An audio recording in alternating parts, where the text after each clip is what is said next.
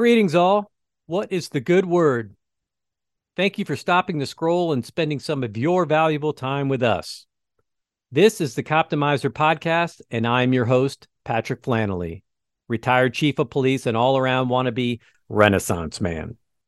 Here we look to spend some time with leaders and pioneers that have a passion for public safety and those who look to build strong and resilient individuals and organizational cultures, both of which result in stronger communities. We look across industries with a focus on peak performance. Our biggest questions what can I do to squeeze every little drop of life out of each day? How do I get a little bit better today than I was yesterday? And how can I tap into the energy that makes it all possible? While our focus is on first responders and those in public service, the lessons shared here on the Coptimizer podcast are universal. Our goal is to hire healthy, retire healthy, and maximize impact in our personal and professional lives in that time in between. To drive value and squeeze every drop out of our performance so we can be awesome for our families, our departments, and our communities. Better performing officers make for better performing organizations. This is not a complicated truth, it is the simple truth. From the top cop to the street cop and all those working in support of high performing organizations, this show is for you. It's time to Coptimize.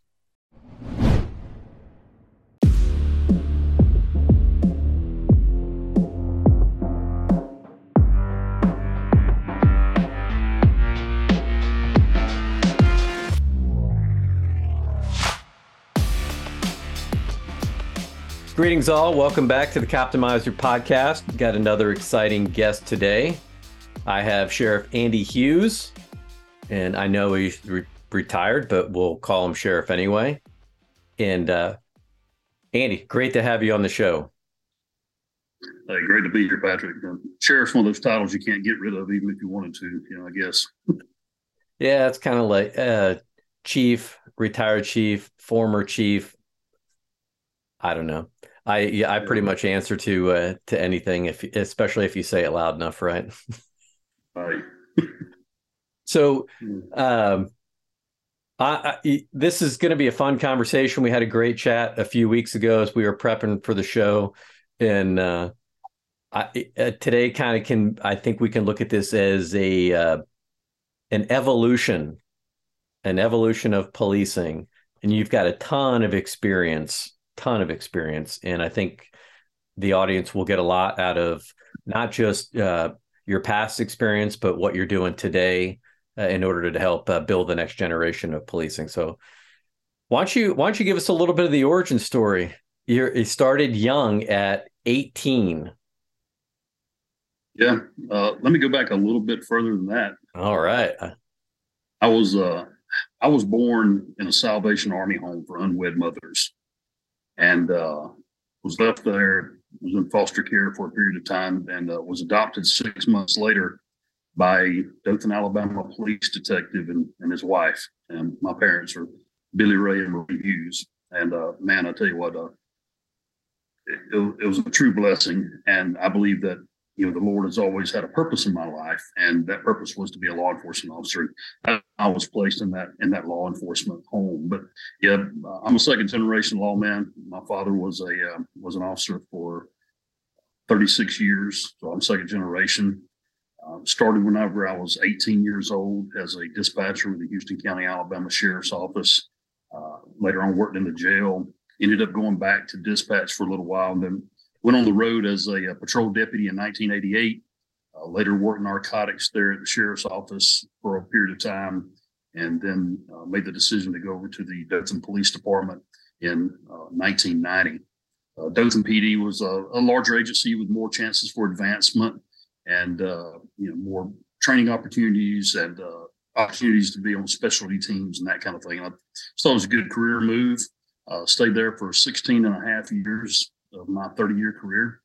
And in 2006, I ran for sheriff in Houston County and uh, was successful and uh, ran again and was reelected again in 2010. And then in 2014, the state of Alabama was consolidating 12 different law enforcement agencies into one big agency called ALEA, or the Alabama Law Enforcement Agency. And uh, I was tapped to fill a slot there uh, at the Capitol in Montgomery as the uh, Assistant Director for Homeland Security. And in that role, I served as a Tactical Operations Commander and was the uh, I was the Chief of Tactical Operations over SWAT, uh, EOD, and aviation for the for the state of Alabama for period of about a couple of years, and uh, retired in 2016 after 30 years of service. And I've been working in the private sector ever since. So you haven't you haven't done much in your career. I've, I've, been very fortunate. I've been I've been very fortunate to uh, to have the, the law enforcement career that I had. There's there's a lot of uh, law enforcement officers out there that have had much more uh, fulfilling and, and and better careers and done a lot more stuff than I have. You know, but I do feel very fortunate to um, to have had the career that I had, doing something that uh, I enjoyed immensely, and I, I miss it every single day. Yeah, so that and that's kind of I want to start and go back there at at 18 working as a dispatcher, son of a police officer, so you grew up around it. Um, we don't we don't get that the younger like that 18 to 22 and maybe I think some law some states are probably a little bit different. They might require you to be 21 before you can work in dispatch, but um, just don't see the number of people with that level of interest at that young of age anymore.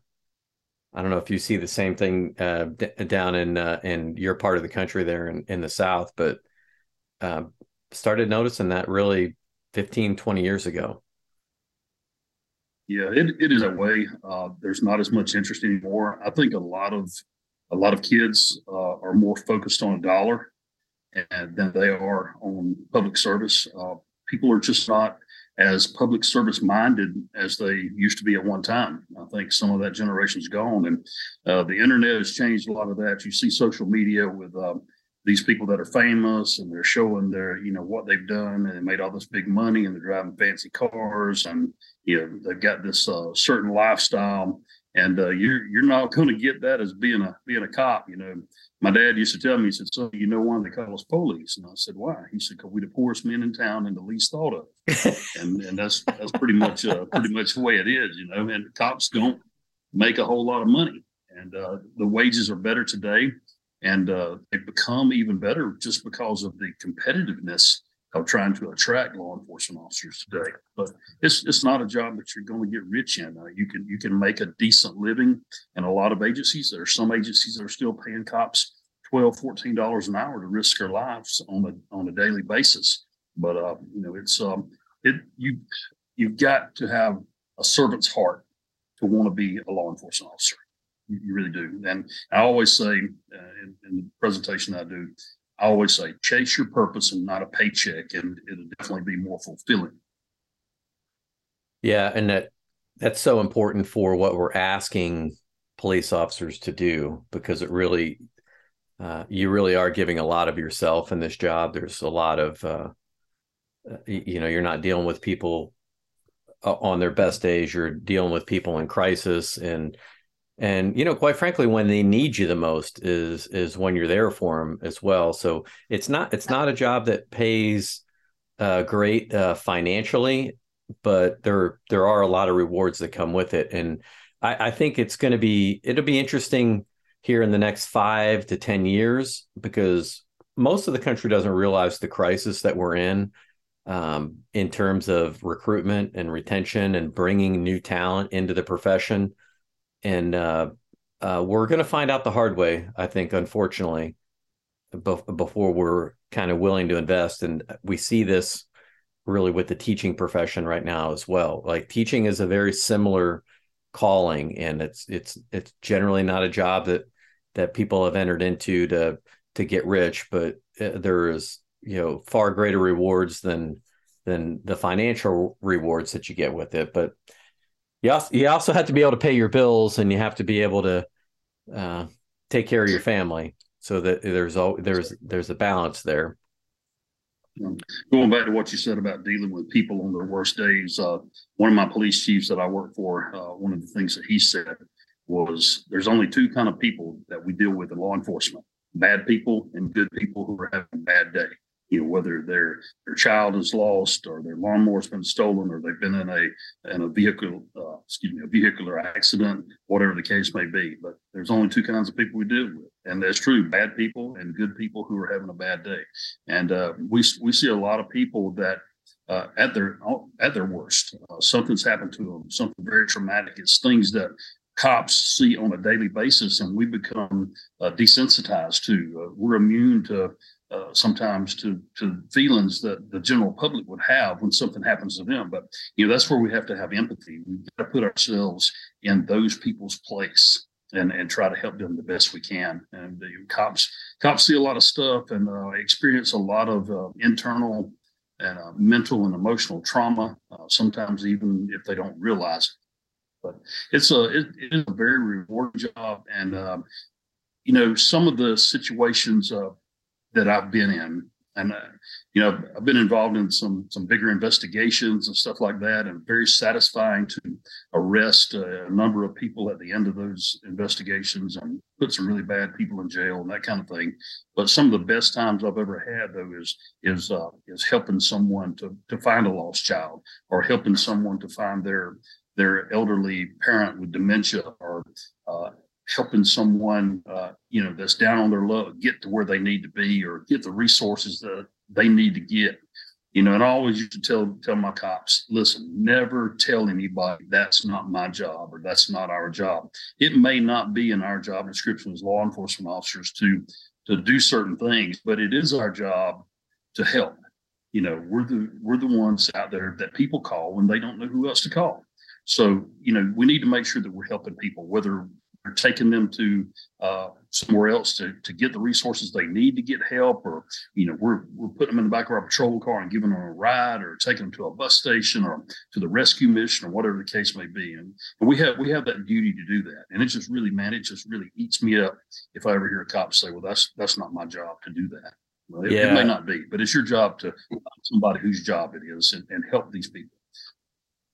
You know, and the finding the lost child, finding the the the missing adult, you know, the silver silver alerts, amber alerts, um, you know, the, those are instant rewards. And and in policing, a lot of times you don't get to see the the positive side of your work.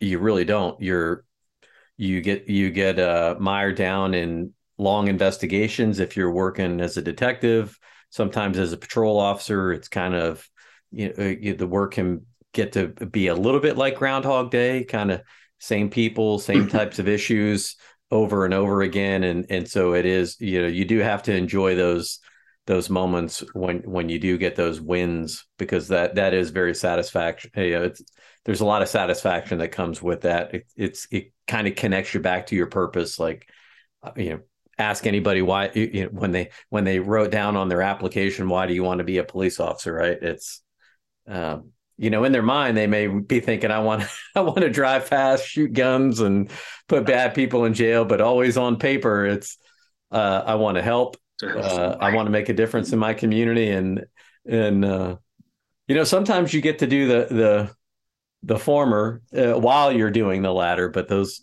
uh, any more policing, it's not it's not like it used to be. And we'll get to that in a second.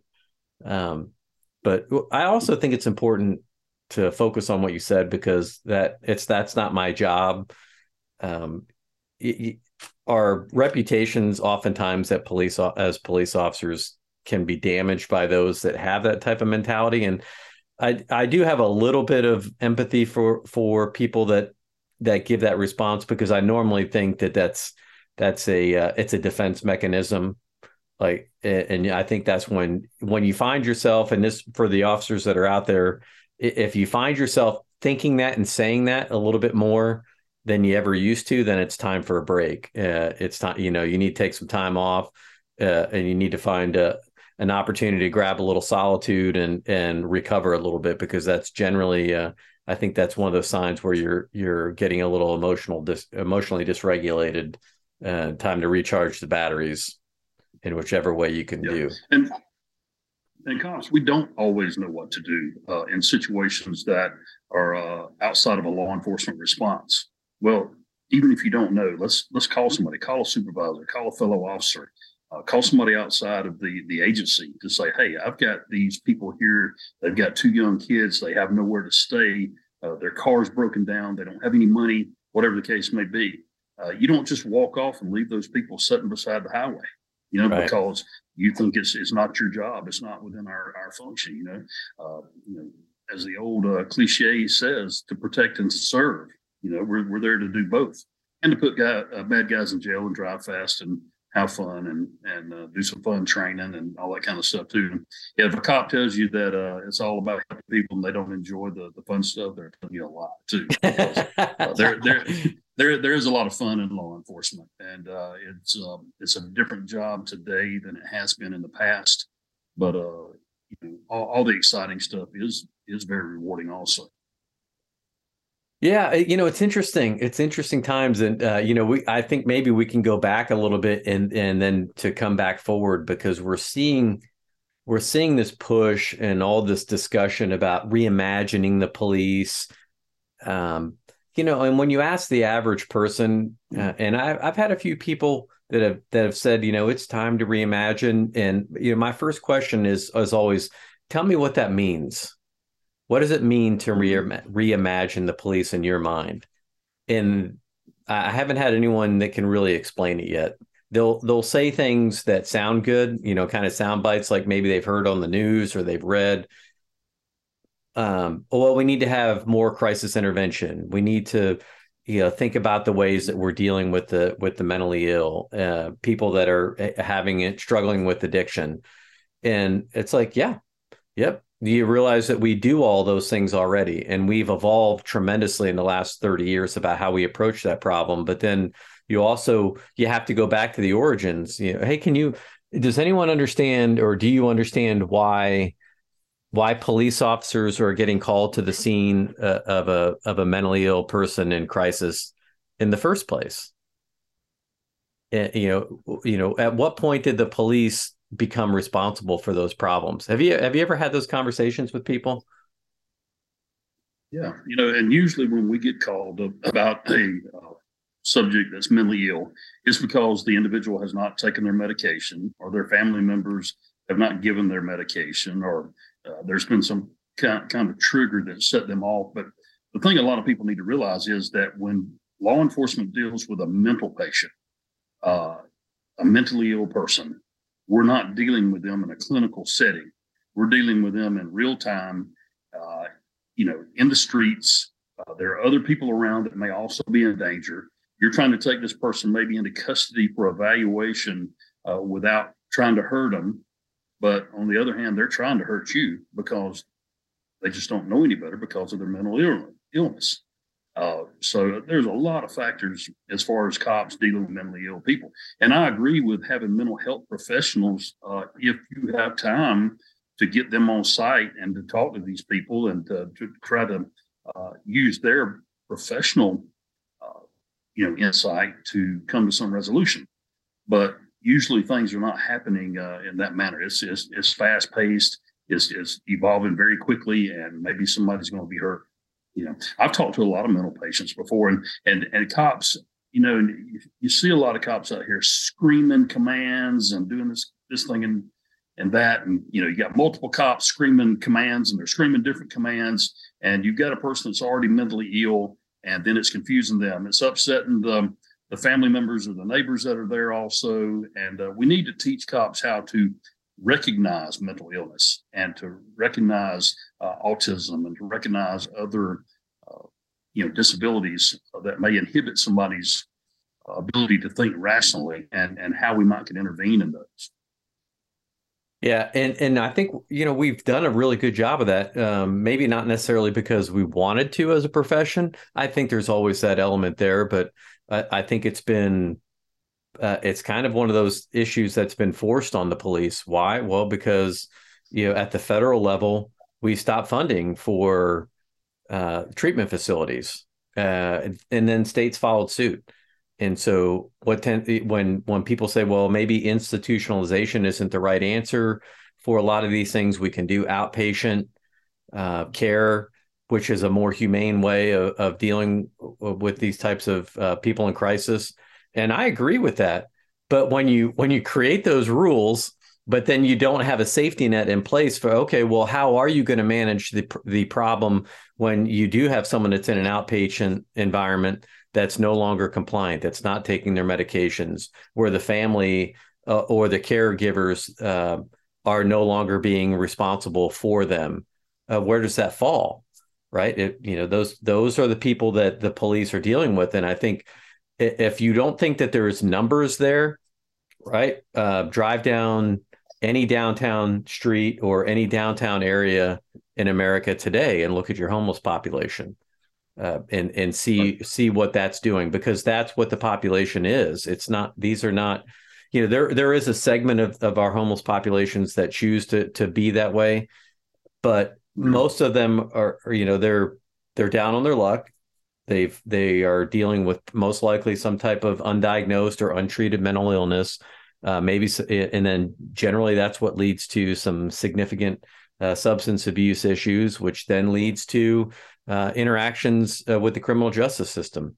And so yeah it's a it's a societal issue that that creates a lot of this interaction and this tension with the police. And then uh, you know the challenge the challenge is that the police then are being judged on outcomes uh, for mm. what's happening downstream rather than us as a society sometimes taking a a reimagined look at well what does what does uh, managing our homeless population look like and it's a very fine uh, double-edged sword there that we're teetering on uh, one to serve that mentally ill person and to try to get them the help that they need and on the other hand protecting the public also yeah, and there's some great organizations out there. You know, the NAMI, um, uh, National Alliance for Mental Illness. They do, they put on great training with you know the the CIT training, the crisis intervention training.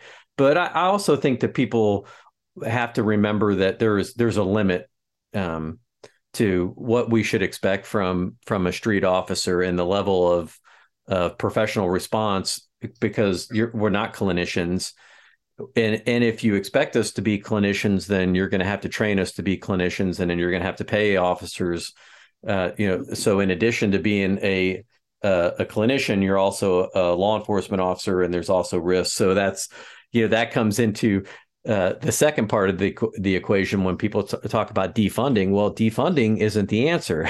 It's it's actually investment uh, that requires uh, you know a, ch- a change in the way that we we think about how we're going to train and prepare. And and again I, I don't want to take us down too far off of a tangent but I, I wanted to kind of set that stage before we go back a little bit because you some some of the you know the story that you have I think is it resonates really I think across America in terms of what you know what's at the heart of policing. And that and that's finding uh the good people that care about their community that want to make a difference. And uh, you you were telling me a story about um, you know one you know one of the uh, sh- the sheriffs that you used to work for. And he he came up and back in the in the old old school days where you know in his young days he was chasing moonshiners around you know and you're uh you're driving you're in pursuits where you get to shoot out the tires Well, I don't think we see that very often today, do we? No, no that's uh, that's really not a um, technique that's trained upon uh, these days or, rec- or recommended. Uh, but you know, I first started back in 1986. Uh, the sheriff that I worked for, his name was Lamar Haddon. Uh, almost nobody called him that though. His his name that everybody knew him by was was Bird Dog, and uh, he had he had been a been a liquor agent with the state of Alabama you know, spent a career uh, hunting moonshiners and um, uh, setting up on moonshine stills and uh, you know chasing chasing drug traffickers and that kind of thing and all. And so, um, yeah, he was a sheriff that he would come in in the mornings with his uh, coat and tie on and do his public stuff, and then after lunch, uh, he'd go home and put his blue jeans on. And, and when I worked narcotics, you know, he would stay out working with us till you know, midnight, two o'clock in the morning or whatever, you know, go home, get a few hours of sleep and be right back in the office the next morning. But yeah, many times, um, and he, he spoke really, really slow and really deliberate and never really got excited. And, uh, you know, been in chases before where be pull, pull alongside the offender there and they were trying to get away from us. And, he'd real slow to say, "Hey, Andy Hughes." I say, "Yes, Sheriff." He'd say, "Won't you see if you can let a little air of that tire?" okay, Sheriff. You know, and uh, he, he meant for you to shoot the tire out of the vehicle we were chasing, you know, to, to uh-huh. disable them. You know, so. Uh, uh, I, I, got a I got a taste of some uh, some old school stuff back then. When I first started uh, in patrol with the sheriff's office, we did we didn't have portable radios. Uh, you know, those that that was back in the day when you were out on a traffic stop or something high risk. You left your window down, pulled that old Motorola uh, microphone out, and you hung it over the spotlight on the outside of the car. That way, if you got in trouble and you could get away from the fight or needed to get back and call for some help, then you could actually get back to the um, to the microphone without having to open the door and get back in the car and all. So, uh, you know, we didn't have a whole lot of backup in a rural environment, and uh, you know, I learned to, to, depend on myself and depend on my instincts a lot, and uh, and and enhance my my verbal judo skills and talking to people and being respectful to people as long as they wanted to respect me, you know. So uh, it it was a it was a different time back then. I didn't have a whole lot of equipment. If you wanted a bulletproof vest back then, you had to buy it. You know, we provided our own guns, our own gun belts. Uh, I think I even bought my instead of it wasn't during qualification time. Even provided my own ammunition, and we were, you know, shooting. Everybody was shooting different kinds of bullets, and there was no standard, no standard bullet or anything like that for the for the agency. So, uh, you know, I, I, I saw those those times now, and I, you know, I retired back in 2016, so I uh, got to see a, a lot of modernization going uh, throughout law enforcement during my career. Uh, a lot of it, most of it for the good.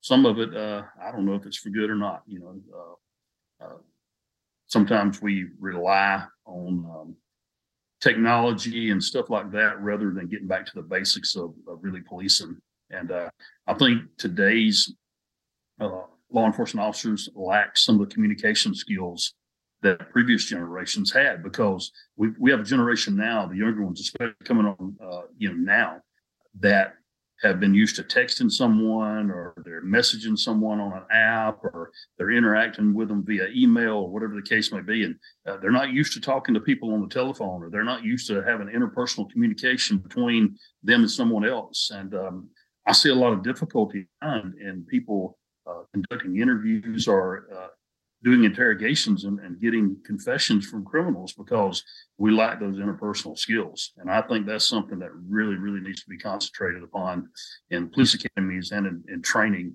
uh, after the academy too, is to develop those interpersonal communication skills. Yeah, because when you're when you're on a call, eh, you're not texting with someone that's right in front of you you, you have to interact with them. You have to be able to read uh, their body language. You have to be able to, you know, connect with them on a you know, on an emotional level uh, for a lot of different reasons. One, it, it it's you know for someone that has to be taken into custody, th- there's there's a compliance concern, right? Where you, you always want to. It's better to talk somebody into handcuffs than to force them into handcuffs mm-hmm. because if you have to force them, somebody is getting hurt, right? Um, and and the average person does not realize how difficult it is to put somebody in handcuffs even if you're highly trained if if a person mm-hmm. doesn't want to go into the handcuffs. Um, and so those things it doesn't look pretty um, but you know sometimes you really got to elevate in order to do that. And that's for the safety of everybody involved.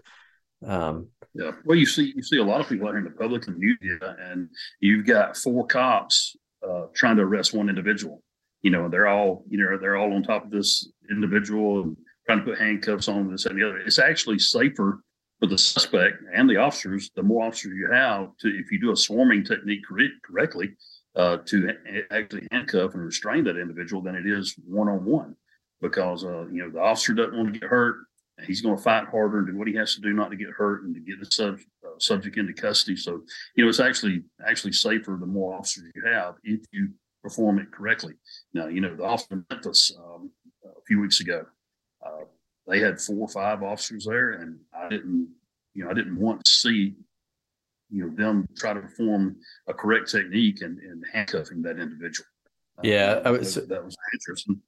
Yeah, and that I mean, and that's the um, you know that's the byproduct of of a lot of different issues, right? And that's kind of where I was heading is like, you know, policing for for all the people that see something like that and the the emotional response is policing is broken, it needs to be fixed, and you know that's a you know while we tend to see these things, you know the the media is going to pick up on those events, but you're talking, uh, and and I I wrote this in a post not too long ago, but you're looking at you know there's 800,000 police officers in America.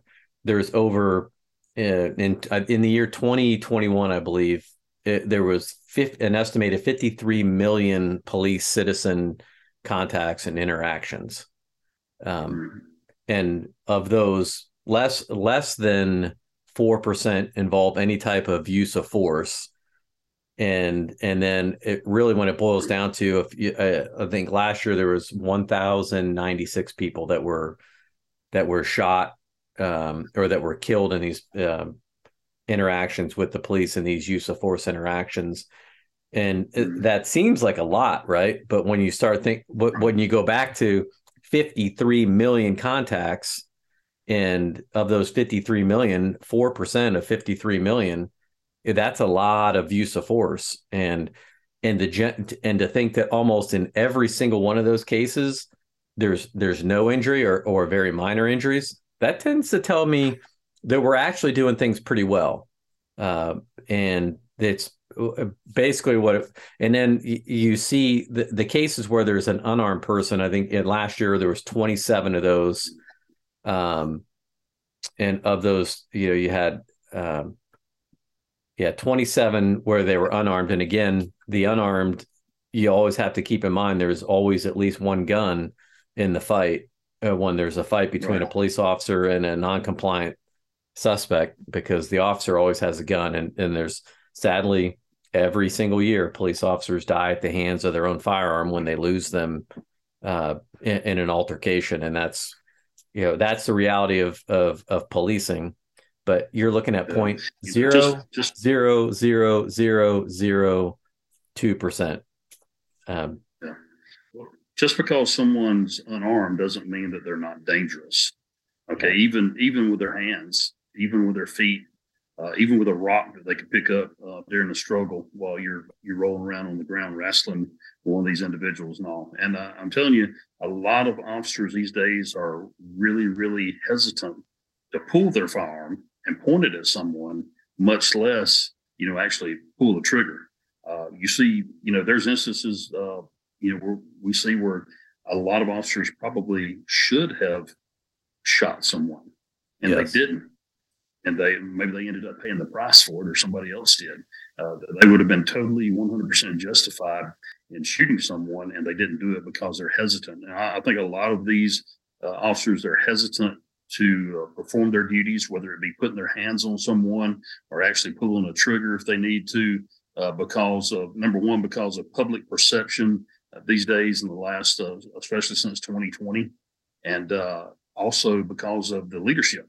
Uh, they're not so sure that their leadership is going to back them up. You know, I've, I've always said you you've got you got your people. You need to always you need to need to stand up with your people.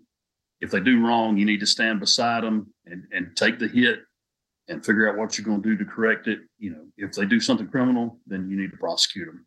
But uh, we need law enforcement leaders in this country now who are more concerned about the mission than they are about their position.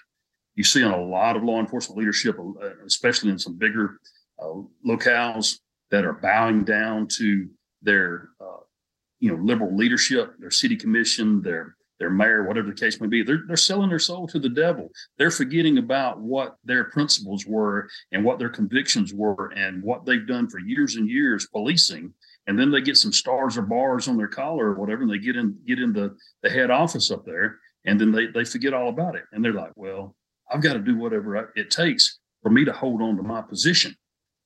You know, it's not about the mission anymore; it's about the position, and I'll do whatever it takes uh, to to kiss up to the mayor, or kiss up to this commission, or whatever, to make sure that I keep my job. I understand about people providing for their family and, and you know this, that, and the other. And people have to have a job. But you know, you you've got to be a man or woman of your convictions. You know, if you if you're willing to sell your soul to the devil uh, for something that you don't believe in, principles that that at one time that you were against, it's time for you to go home. you need you need to quit. You're not doing law enforcement any good. You're not standing up for your personnel, and you're not fighting crime effectively either. If you're if you're doing nothing but pandering to special interest groups or politicians. Yeah, and I would say that's that that goes both ways, right? It's it's um, there's plenty of examples out there where we've seen um, that it, whether it's a you know it's a red state or a blue state, red city, blue city. I mean, right is right, wrong is wrong and I, I, think you said it about as simple as you can.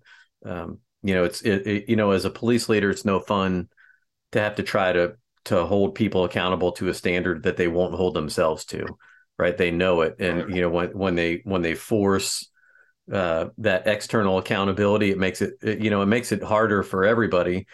But there are also times when um, they're going to um, act in, in uh, what they think is is the right thing to do at that time, it's going to be within policy, and it may it may not look great, but um, you, you know that's you you have to know the difference, right? And I think you're right. You have to learn to to to know when it's you know as a as a leader, it might be time to to walk away if if you know people are going to make you do things that would question uh, your own integrity or put your own integrity on the line.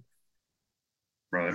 Well, you know, you also need to make sure that that your your personnel know what your mission is. They need to know what you expect out of them as law enforcement officers. They need to know, you know, what what is what is your doctrine and what do you want to accomplish here with the, with our law enforcement agency? What excuse me, what do you want us out here doing on a daily basis? You know, uh, there's a there's a verse in the Bible, First Corinthians 14, 8 says, For if the trumpet gave an uncertain sound, who shall prepare himself for battle?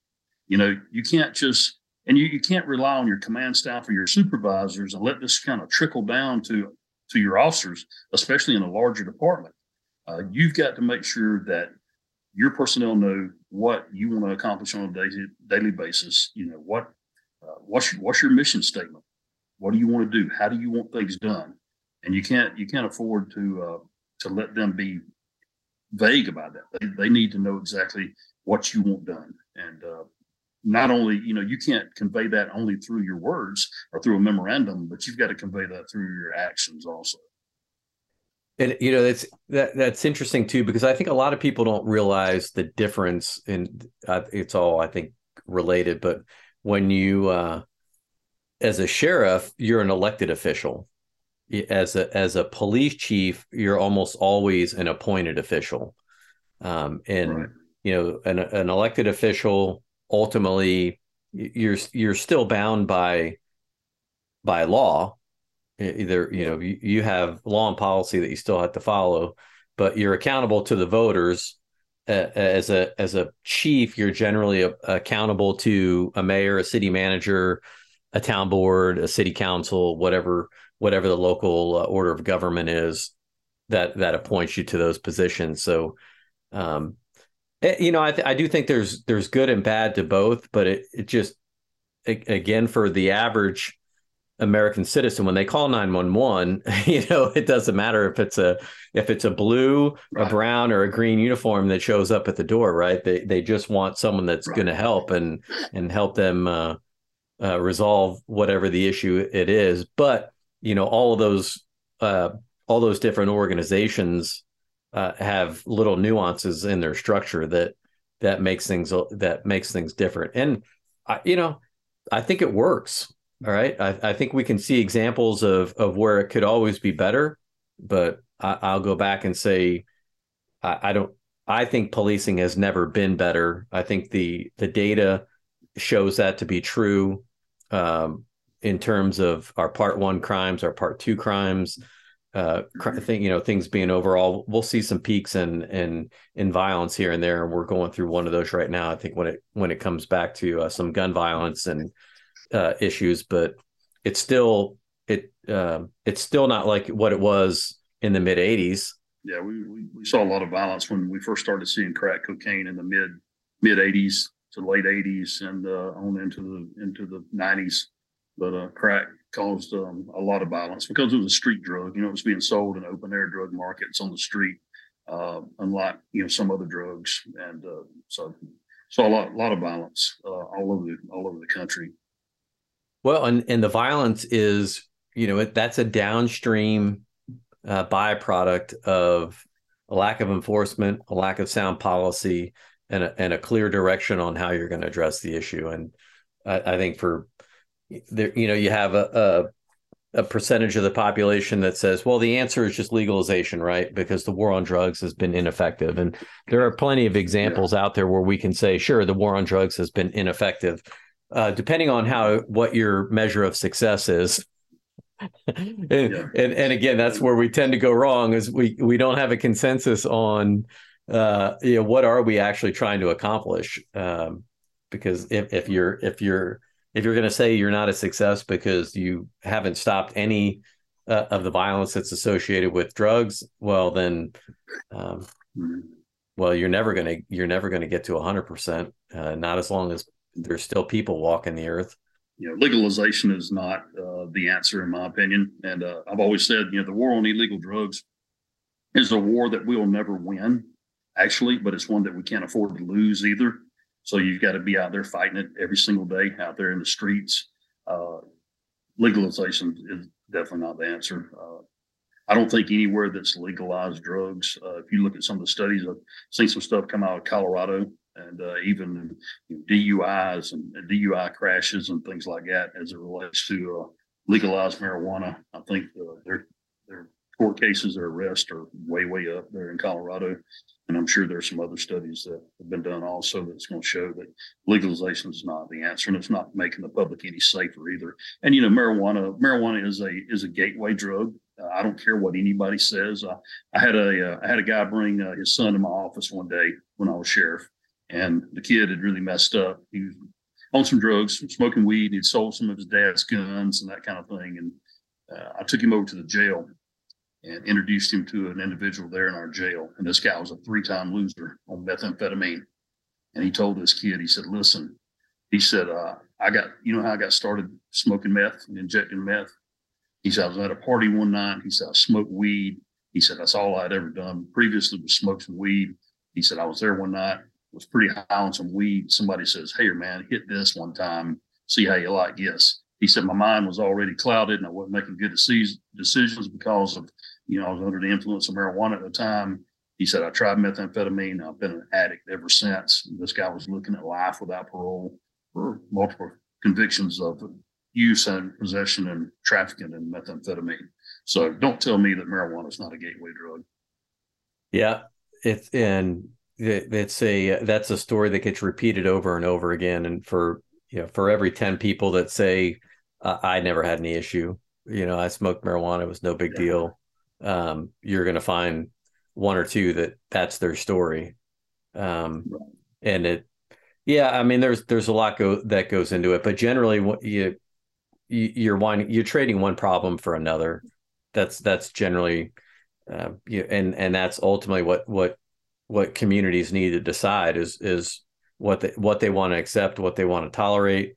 Um, you know and you and you can't get sucked into these arguments by looking at the you know the tax revenue quite you know think oh we're gonna let's look at all the money we'll make by taxing it and legalizing it. And i didn't i didn't mean, mean to necessarily go down this road but i do think it's those are interesting discussions that you know and in the end the police you know the, the police responsibility is to do what but what the what the state law says and what their communities say they want them to do.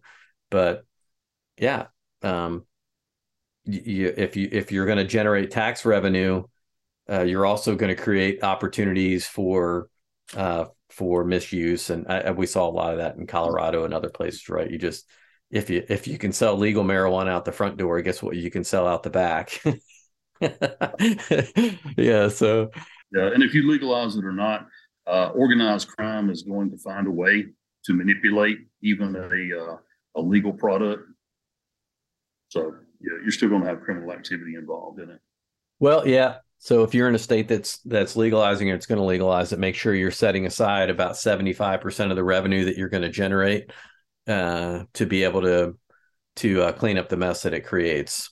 Yeah. And that's yep. I mean, that's just uh, we've got some pretty good data coming out, right? Uh, NHTSA and others have done some of those studies on traffic fatalities, D- DUIs, enforcement issues uh, treatment issues, treatment options. You know, there's all those things become uh, you know they they need to be factored into the equation. But I digress. So um, one of the things that that you're doing now um, that I that I wanted to spend some time talking about was um, the uh, a program that you have that you're that you're working with. It's called uh, Bear the Sword.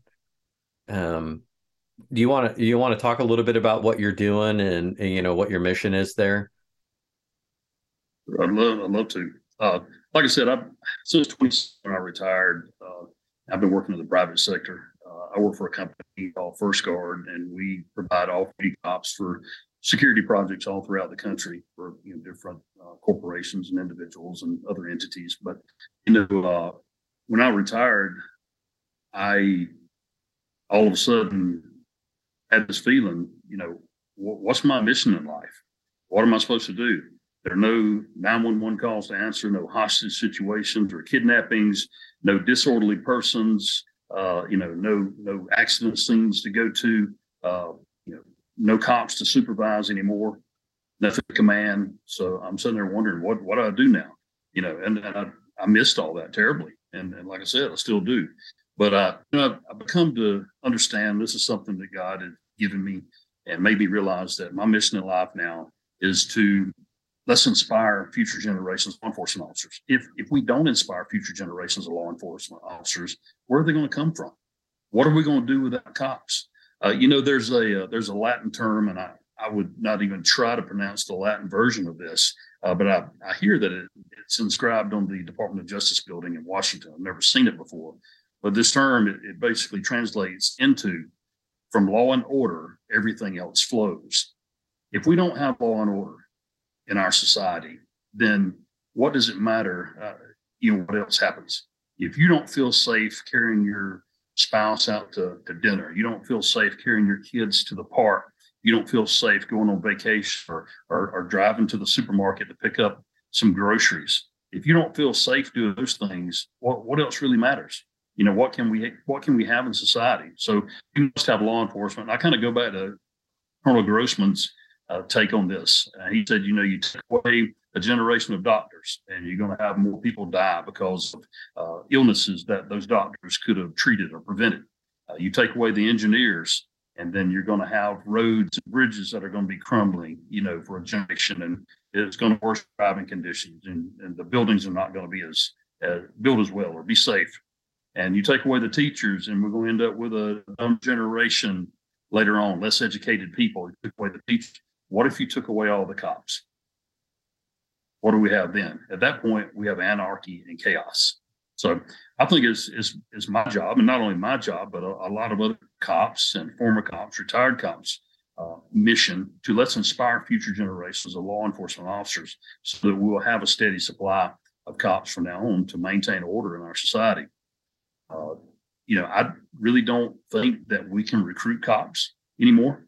Uh, you can recruit cops that are not called to be cops, but they're going to be individuals that are not going to be very fulfilled in their career. They're not going to live up to their potential because they're really not called to be a law enforcement officer. You know, I've seen cops come, I've seen cops go, and I've seen a lot of cops stay, but you can always tell the ones that are called and the ones that are not. So, and, uh, you know, I've got a presentation, a lot of it's uh, based on some scripture. Uh, Romans 13, 4 talks about the law enforcement officer in the Bible. As for he is the minister of God to thee for good. But if thou do that which is evil, be afraid, for he beareth not the sword in vain.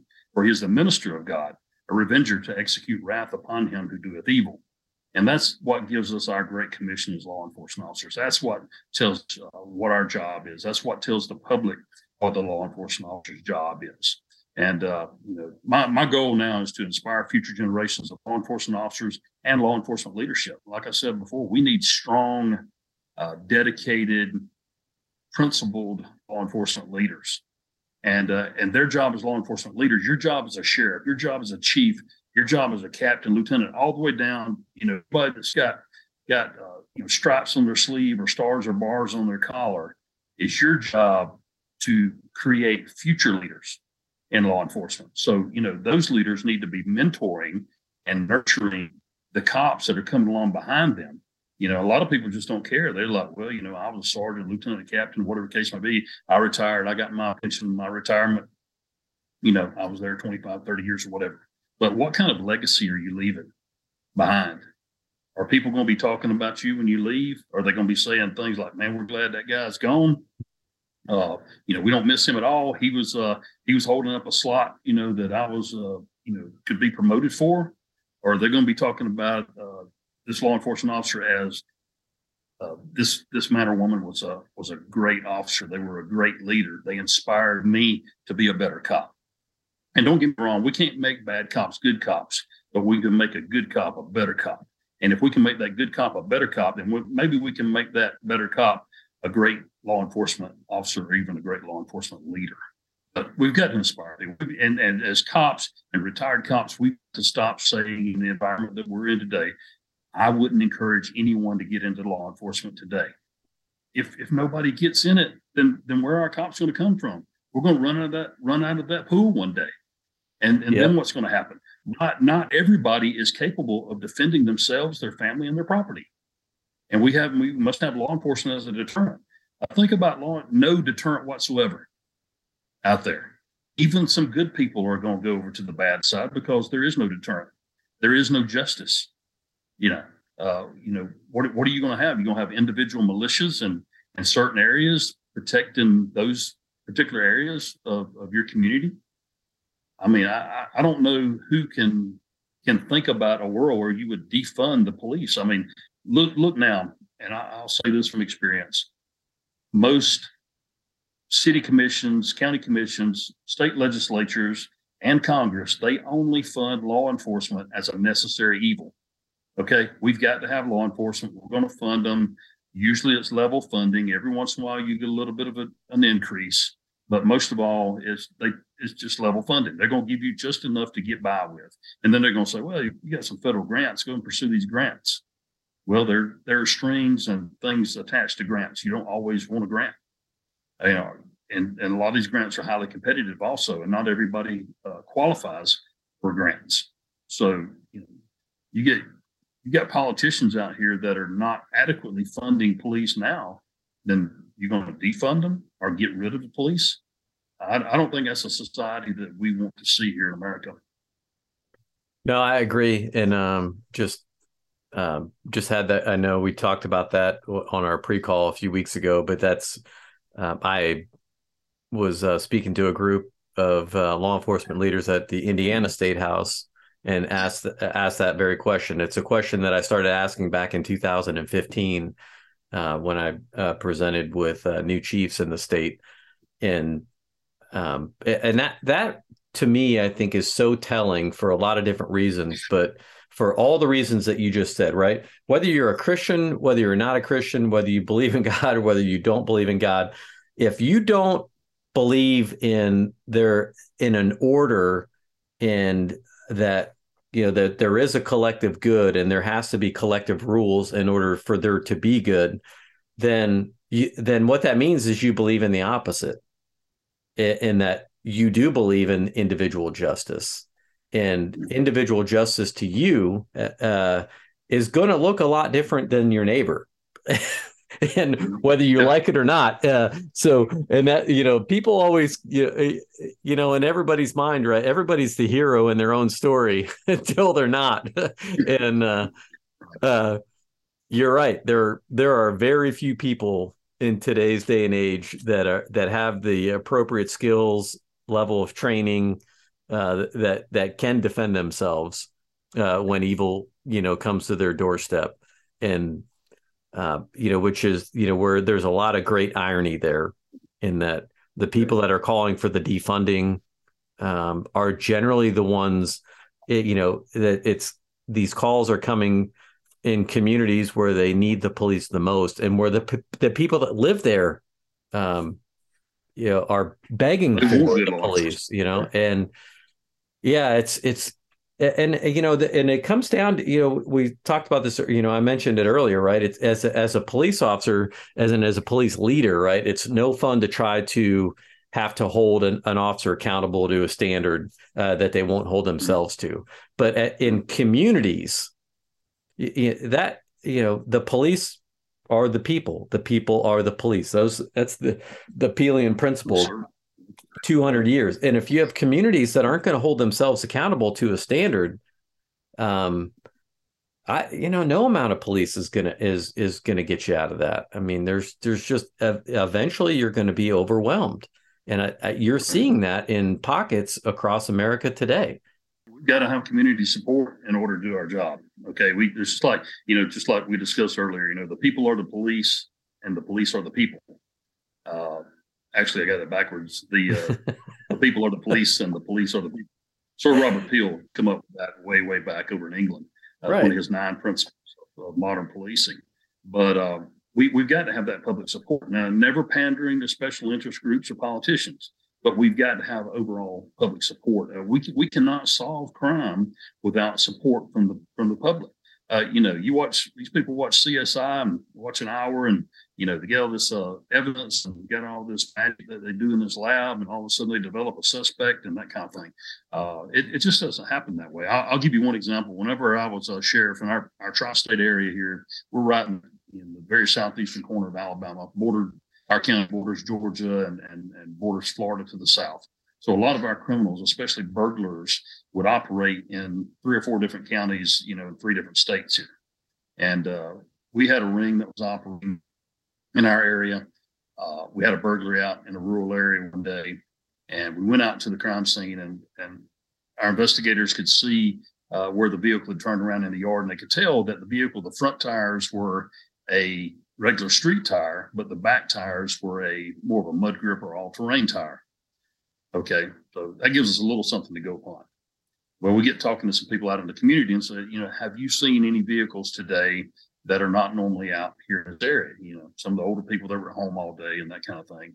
And uh, they said, well, I saw a, a, white Ford Explorer out here today I've never seen before. So we got a little something else to go on. So we've got, a, it's like I like to say, we've got that uh, 999 pieces of that 1000 piece jigsaw puzzle put together and we just need that one little piece and and that person uh, that we talked to that day gave it to us with that description of that vehicle so my investigators got out and they guess what they found in one of our local trailer parks a ford explorer with street tires on the front all terrain tires on the back uh, we ended up uh, pulling the people over after they left on a traffic violation recovered some stolen jewelry and uh, ended up doing some search warrants. And I think uh, solved like 27 burglaries, I believe it was. And um, so that's just an example of having public cooperation. We've got to have the public support in order to do our jobs, in order to, solve crime.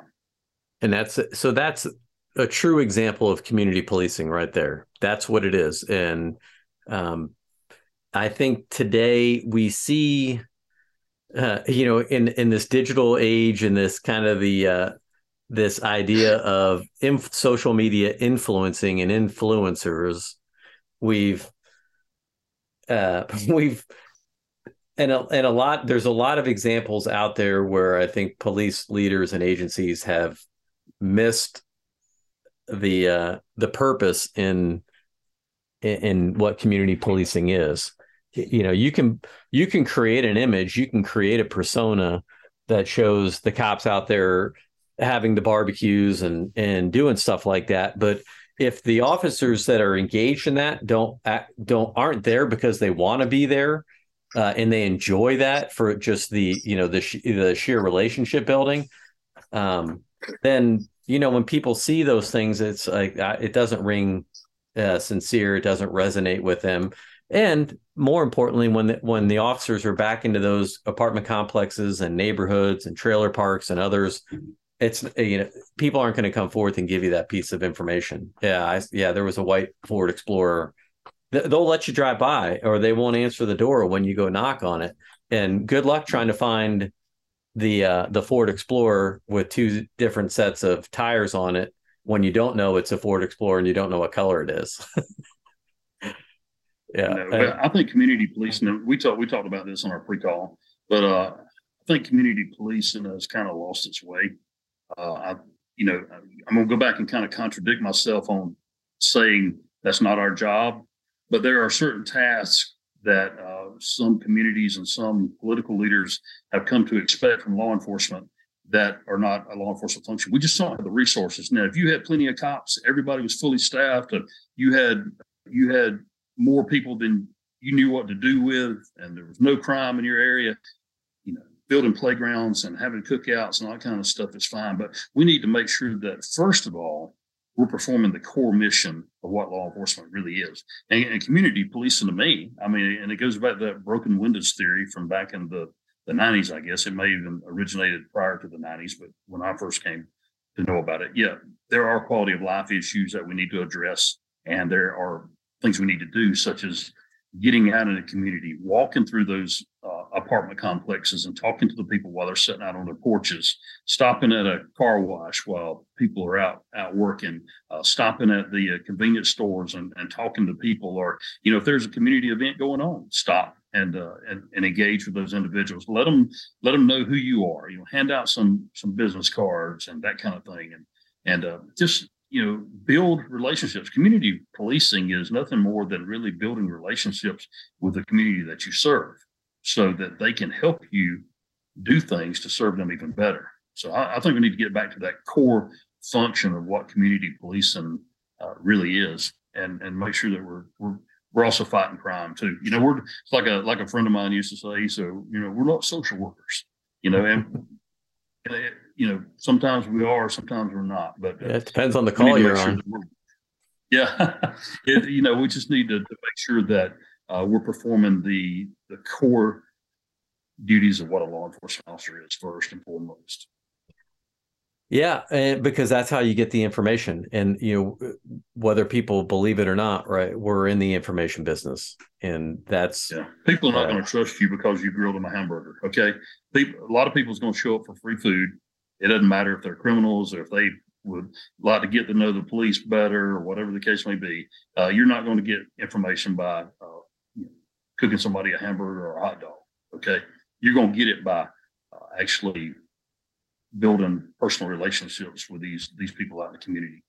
Yeah, and I th- I do think that if you have the right people out there doing that, then you will build you will build those relationships, and it it is uh, it does provide opportunities so right as a as administrators, that's the and this is this is what I want you know, com, you know, especially political leaders and city councils and others. When you talk about defunding the police, those are generally the same people that want to have the cookouts and the barbecues, but it, it, there's always going to be a trade off because when your agency is 15 to 20 percent short in manpower, um, the call, the 911 calls are still coming. The calls for service are still coming.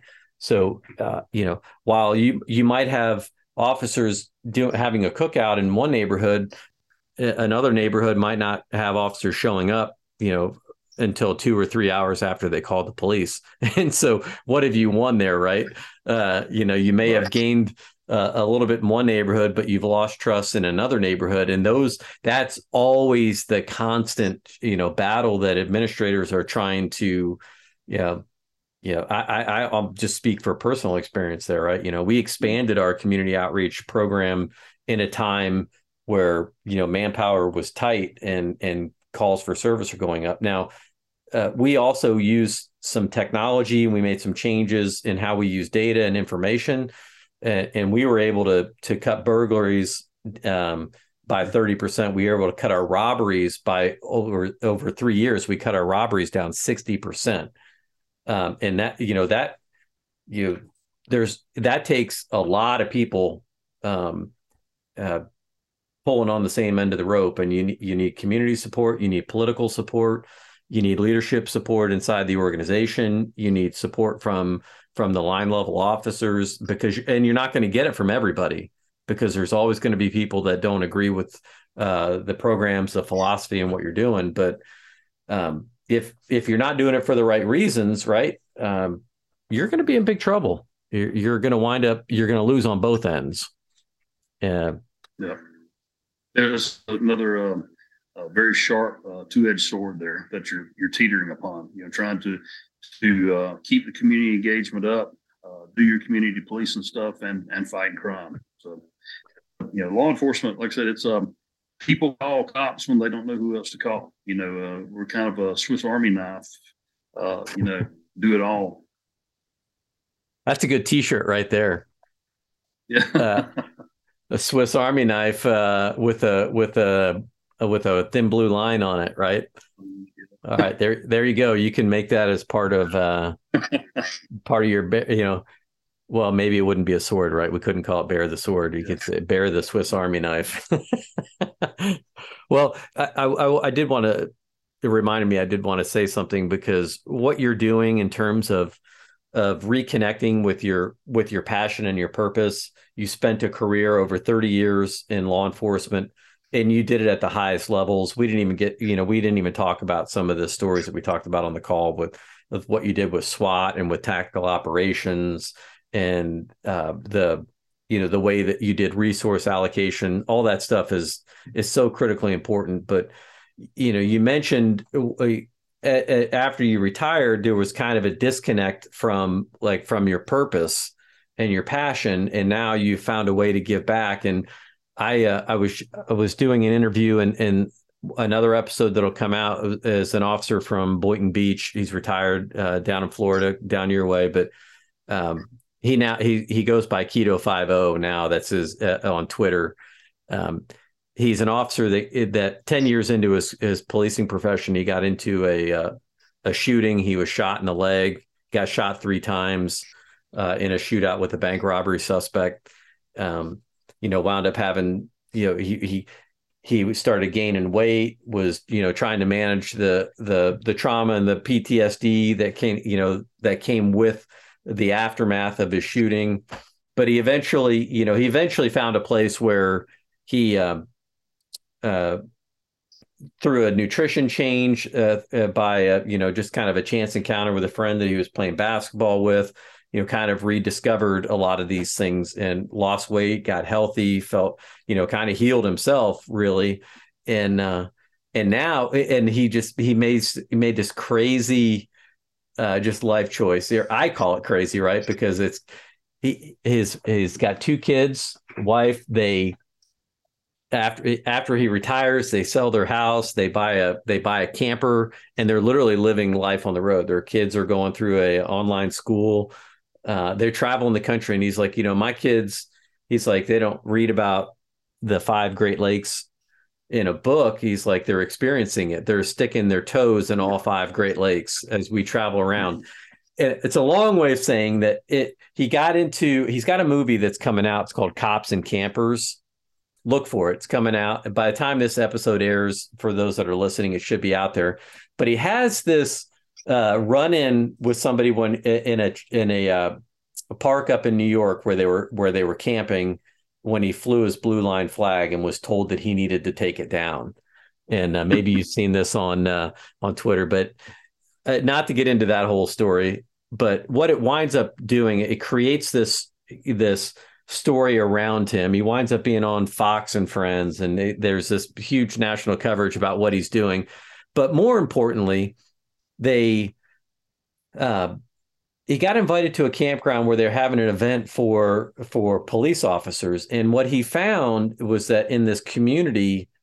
All the uh, there was a lot of retired officers that came up. Hey, you know, it was great to hear your story, and they started connecting, and they started, you know, uh, reconnecting with their purpose and they felt like like what they had lost kind of when they retired and he said the, the part where he knew he was onto something is then the spouses started coming up and saying hey thanks for doing this. Really appreciate this. You know you know it's my my husband my wife you know they haven't been the same you know since they retired. And and i'm not saying this is this is everybody but i i think uh, what you're doing is incredibly important. And I think, you know, the generations that have come before us uh, have so much to teach us about how to be better police officers today and what we can offer tomorrow. And uh, and again, that's one of the reasons why I'm so passionate about like a company like Performance Protocol. Uh, not just because they sponsor the podcast, but because I believe in their mission. Right, we're going to take this executive development concept and we're going to take police officers from around the country and we're going to train them to be executive coaches and and help the next generation of police officers connect with their passion, connect with their purpose, build a better uh, police officer for the future. So I how, how do how does someone if they're interested in in hearing your presentation for Bear the Sword, how how can someone get a hold of you? Uh, my email address is a hughes that's h u g h e s 3801 at gmail.com. I'm on I'm on Facebook, Andy Hughes. Uh, I'm on Instagram. Uh, it's a Hughes 297, and I'm on uh, I'm on LinkedIn also. Contact me on any of those applications. All right. Supposed to be uh, supposed to be coming up in October to Indiana. Matter of fact, I think I told you uh, there's an event up there called uh, Breaking the Barricade. I think it is. Uh, uh, Jim Bontrager uh, up there in Elkhart, Indiana, runs a big big cop weekend up there. I'm supposed to be coming up there in October to speak, and I've got several other speaking engagements lined up. But you know, there's three things, and, and cops need to find, like you said, you need to find a purpose after you retire uh, make sure you have a purpose, whether it's uh, involved in law enforcement or, or not. Uh, some cops want nothing to do with law enforcement whatsoever. When they walk out their door, they're they've had enough. I don't even want to watch a cop show on TV. I don't want to do anything like that. You know? And and that and that's fine. That's fine. You know, to each to each his own. But you know, with Bear the Sword, there's three three things that I want to accomplish with Bear the Sword. And the first thing I want to do is honor. I want to honor those law enforcement officers who have been killed in the line of duty. We want to honor their families. We want to honor the ones that have been disabled due to an, an on duty incident. Uh, we want to honor those that, who have served 20, 30, 40 years in law enforcement and have honorably retired. The next thing I'd like to do is encourage. We need to encourage the law enforcement officers that are out there now. They're working hard. I mean, they're they're showing up to work every day. The call volume's high. The uh, the morale is sometimes low. Uh, you know, they don't have a lot of cops showing up to work.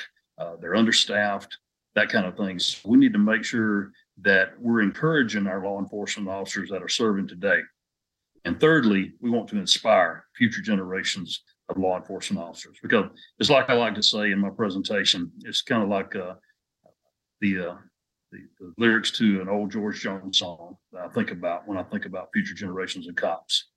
And it says, who's going to fill their shoes? Who's going to stand that tall? Lord, I wonder who's going to fill their shoes. And who is going to fill their shoes? Who's going to fill our shoes? Law enforcement are retired, the ones that are going to retire in the next year, the next uh, the next generation.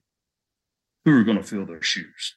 We need to make sure that we're inspiring those future generations uh, of good, ethical, constitutional law enforcement officers to serve the United States of America, uh, or else we will have anarchy and chaos. We need to maintain our republic. Amen, brother. I don't think I could say it any better than that. All right. Well, that that's a perfect way to end this conversation. So you've heard Andy Hughes, uh, retired sheriff, and his uh, program Bear the Sword. It's A Hughes three eight zero one at Gmail. Oh, okay. A Hughes three eight zero one really enjoyed being with you today. I enjoyed our our our pre-call conversation was like two hours, I think. Two and yeah, it was. this is an hour today, but I've, I've certainly enjoyed it, and uh, I'm I'm always ready to talk about law enforcement. Uh, it's still it's still my passion. It's still my purpose in life, and uh, I'm I'm always ready to to talk with or about law enforcement and about cops. I love cops. I mean, there's there's nothing else I can say. I, I just me too. Uh, have a passion for, for law enforcement. Uh, I love cops, and I want to see all of them succeed as uh, as law enforcement officers and, and law enforcement leaders. And one thing we need to realize too, and we talked about leadership a little bit. I know we're ending this thing up here a little bit, and I'm carrying on, but you know, that's okay. Uh, you know, people who are leaders in law enforcement don't necessarily have stripes on their sleeves or stars or bars on their collar. Anybody can be a leader in a moment where leadership is needed the most. So step up and be a leader. And with that, have a great have a great day. And until our next episode, um, 1042. Thanks, Andy.